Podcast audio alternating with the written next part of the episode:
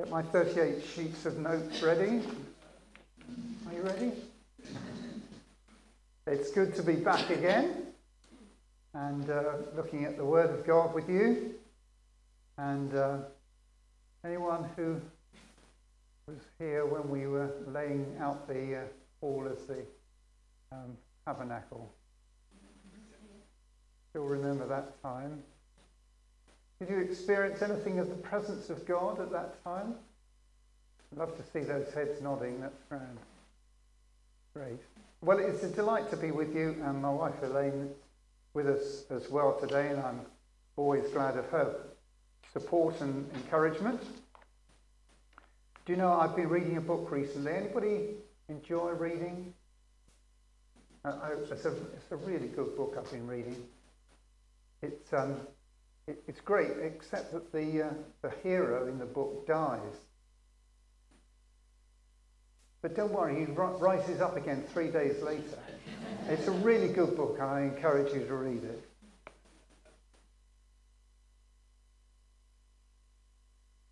Today, we're going to look at the experience of meeting with God based on a couple of examples in the scriptures.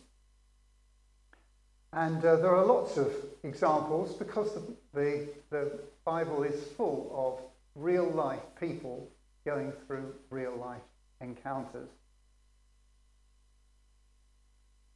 Uh, it should be to us an inspiration that these people are so ordinary and yet God meets with them.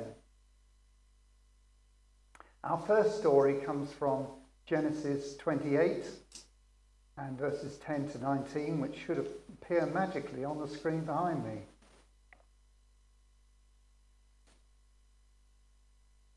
And we are reading the story of Jacob, uh, the grandson of Abraham, when he was going about his ordinary life, in conflict with his brother and running away Jacob left Beersheba and set out for Haran. When he reached a certain place, he stopped for the night because the sun had set. Taking one of the stones there, he put it under his head and lay down to sleep. He had a dream in which he saw a stairway resting on the earth, with its top reaching to heaven, and the angels of God were ascending and descending on it. There above it stood the Lord, and he said, I am the Lord, the God of your father Abraham and the God of Isaac. I will give you and your descendants the land on which you are lying. Your descendants will be like the dust of the earth, and you will spread out to the west and to the east, to the north and the south. All peoples on earth will be blessed through you and your offspring. I am with you and will watch over you wherever you go and will bring you back to the land. I will not leave you until I have done what I have promised you. When jo- Jacob awoke from his sleep, he thought, Surely the Lord is in this place, and I was not aware of it. He was afraid and said, How awesome is this place! This is none other than the house of God. This is the gate of heaven. Early the next morning, Jacob took the stone he had placed under his head set it up as a pillar, and poured oil on top of it. He called that place Bethel, though the city used to be called Luz. Jacob was just travelling from one place to another. He was just going about his ordinary everyday business. But he came across a massive revelation of who God is in that place. About six miles north of Jerusalem is the place called Bethel and it's been a place where Jacob's grandfather Abraham originally had pitched his tent, erected an altar, and uh, called on the name of the Lord. And now, again, for Jacob, it is a place of meeting with God. It is for him the bottom of the stairway to heaven. Cue a heavy song from the past. Jacob responded by worshipping in the way that he'd been brought up. He took the stone, not a particularly good pillow, but good for, for worship, and he took the stone and he set it up and he poured oil over it, recognizing the revelation that he had received. Now, that wasn't the last time that Jacob saw Bethel. He went off to Laban, his uh, uh, uncle. He spent time there. He uh, gained wives and children and flocks and herds and came back again. And he came to Bethel. And we read that just a little bit further on in chapter 35. Jacob and all the people with him came to Luz, that is Bethel, in the land of Canaan, where he built an altar and he uh, called the place El Bethel.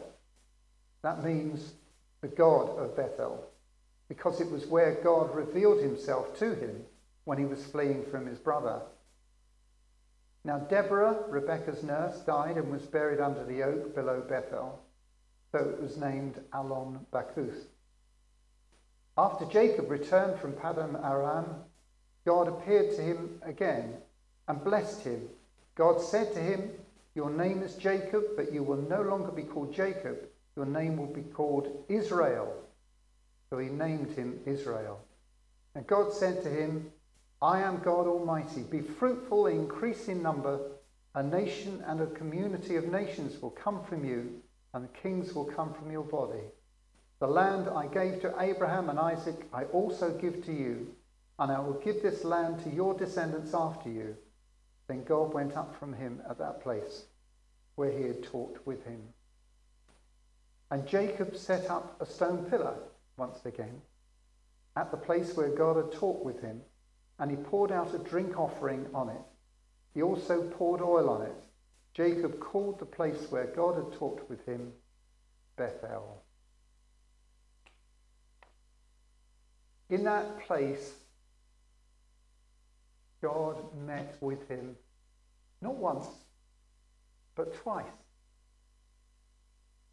He was going about his ordinary everyday business, just travelling as he was. But God met with him in that place. When he was, you can imagine with Jacob, he was so busy with everything, trying to do this and do that. In fact, it says what the, the name of Jacob means, and it's the um, in, in our previous passage. Go on, remind myself. There was a, note from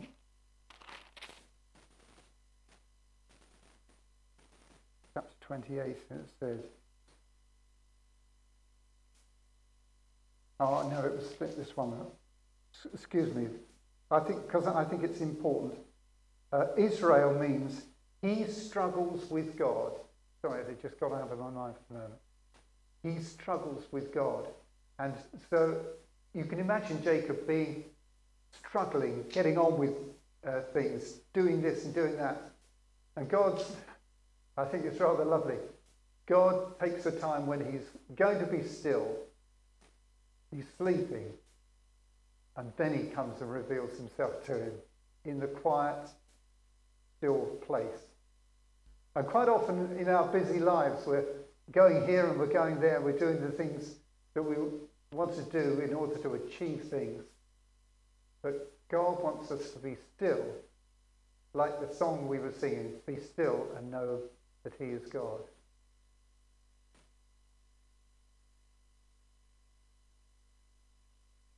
If you can think of a time when God met with you, when you felt him close, when you heard from him, that's grand. It's worth remembering as um, Jacob did. He came back to the place of Bethel, recalled what had happened before, and God met with him again. And I think it's great that we remember those times when God has met with us and recall those things and see what God has said and allow him to meet with us again.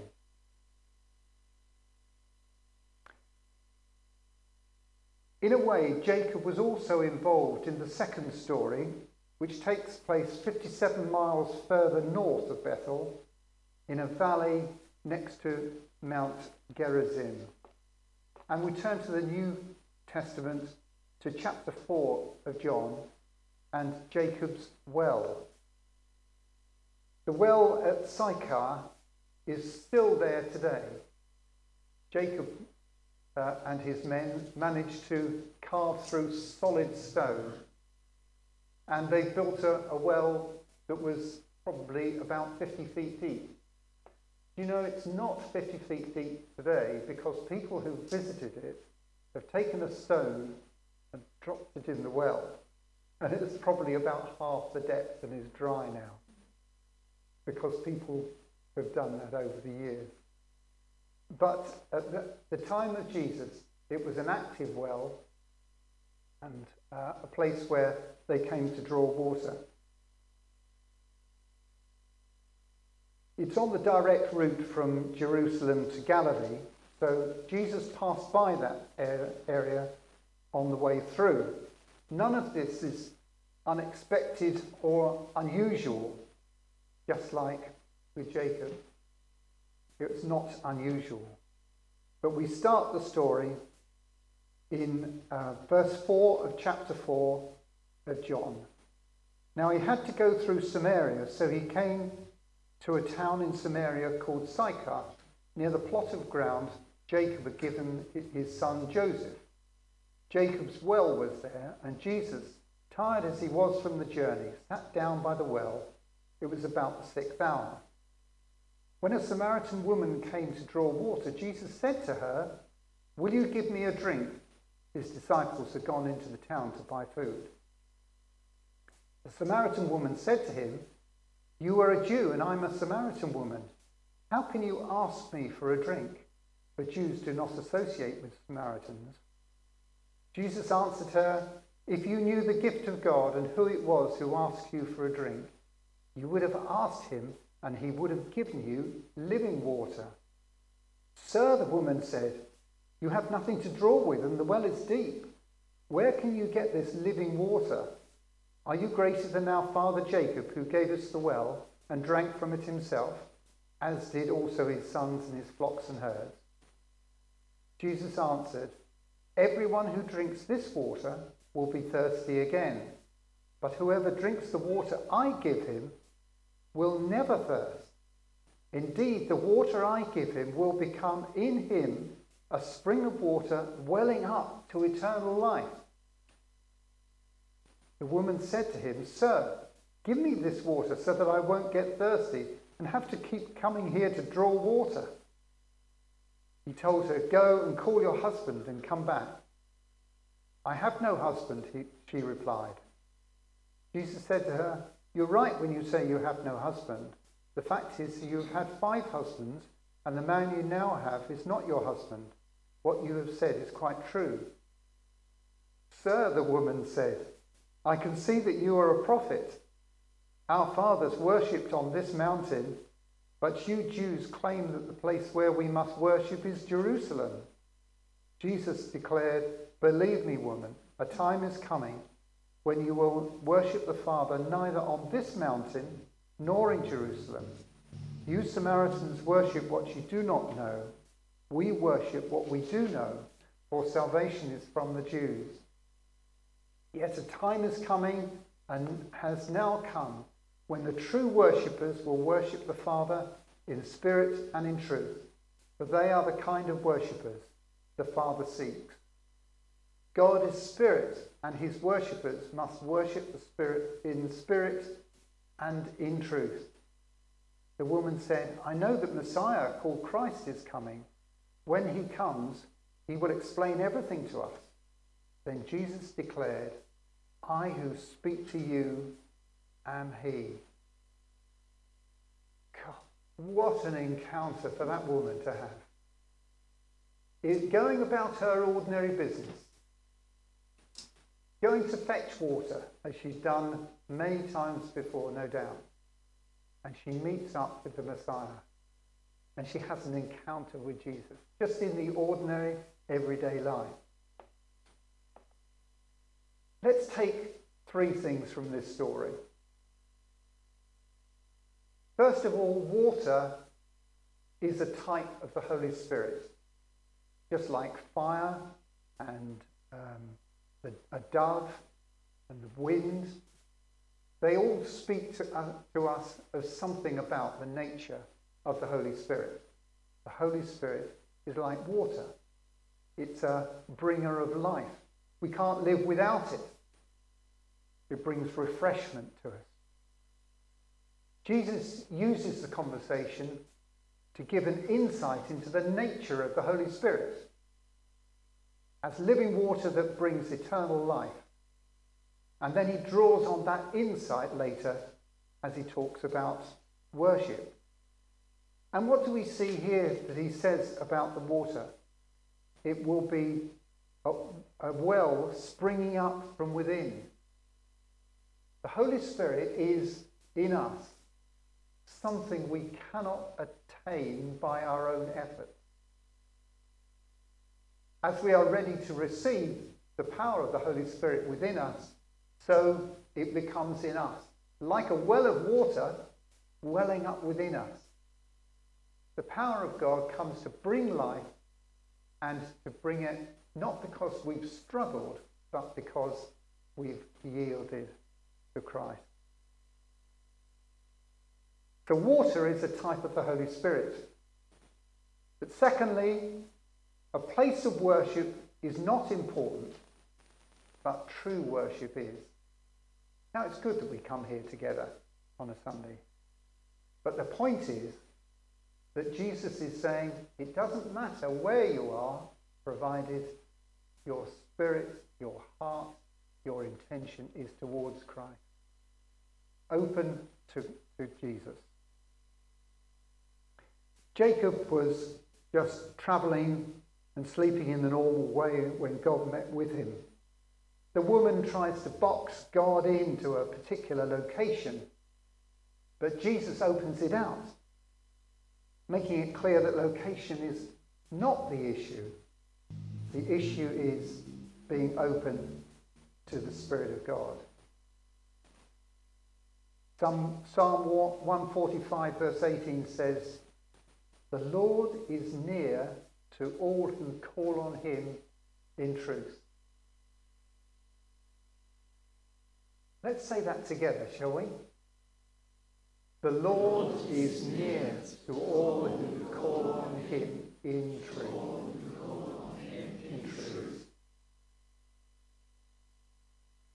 Says it twice. Yes, all who call on him, call on him in truth. Some years ago, we moved into the house we're in and uh, we were thinking about how we were going to best use the garden. And Elaine said to me, I'd really like to have a room in the garden. And we came across one, um, a, uh, a garden room, and uh, went over to Wales and picked it up in a big van, and then laid out all the pieces on the lawn and assembled it. And uh, we now have uh, a room in the corner of the, uh, the garden. And every morning, um, Elaine disappears from uh, our bedroom down to the, uh, the, the, room in the corner of the, the garden to spend her time with the Lord. I have a different place, but I don't know whether you've got a place, a secret place that you get aside to spend some time with the Lord and there to worship him. It's not so important where it is, but what is important is that the worship is sincere and true. And that brings us to our third point. God seeks for worshippers who worship in spirit and in truth. God seeks for worshippers who worship in spirit and in truth. God is looking, uh, look on the lookout for uh, lives that are surrendered to Jesus. Lives that are giving glory to Him every day by every action. And every day of the week, not just Sundays.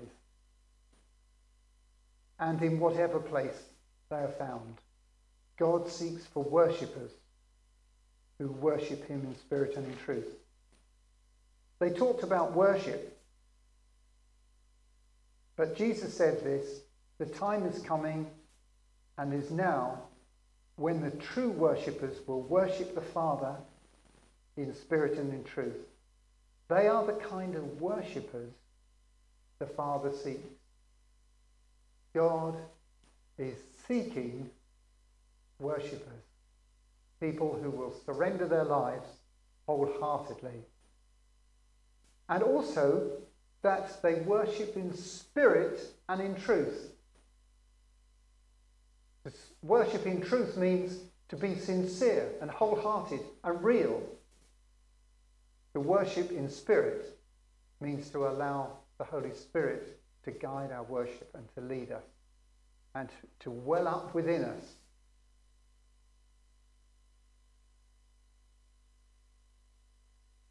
Some years ago, I had the opportunity to meet with Jackie Pullinger out in Hong Kong and to see something of what she was doing.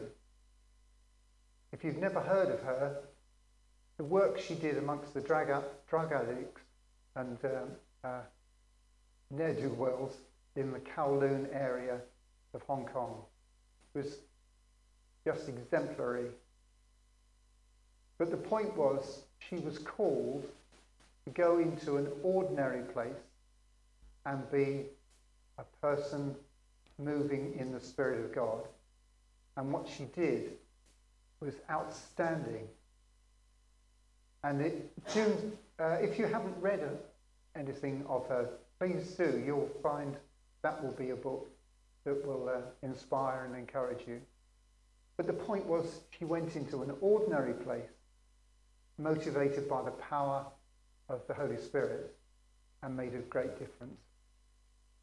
God wants to call us to the same thing, doing uh, an extraordinary thing in an ordinary place.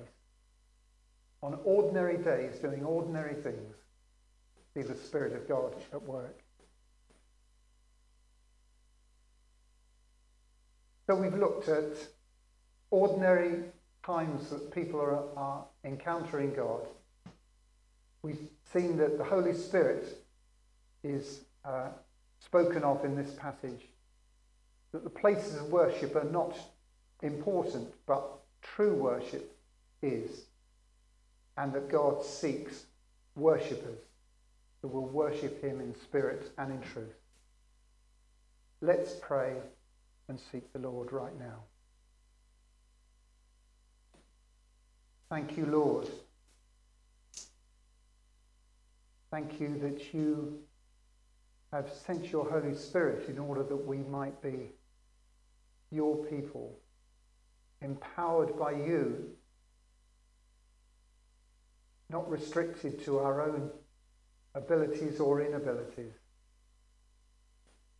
but filled with you and empowered by you. Lord God, we thank you that you sent your Holy Spirit to do that in us. So we ask you, Lord, would you come now? Come now and touch our lives. Come, Lord. Holy Spirit, touch our lives. Move amongst us. Fill us with your Holy Spirit, that we might be empowered to praise and worship you, that we might be the kind of worshippers that you seek. Thank you, Lord. Thank you, Holy Spirit. Spirit of Christ, move on us, touch our lives, change the ordinary into the extraordinary. May we encounter you in our ordinary everyday lives, in going about our ordinary business, and find you to be there. Lord God, we ask you for that. Pray that you would touch us in Jesus' name. Amen. If God meets with you, do pass it on to others for their encouragement. I remember a time when we were in a particularly difficult situation, and uh, Elaine's parents paid for us to go away for a short break. And whilst we were away, in the midst of that difficult situation, God met with us. And I just encourage you, if you find you, you have an encounter with God, something happens, something uh, that you just know is God working with you, do share it with somebody else for their encouragement and blessing. Good. Let's sing now the song Christ is all.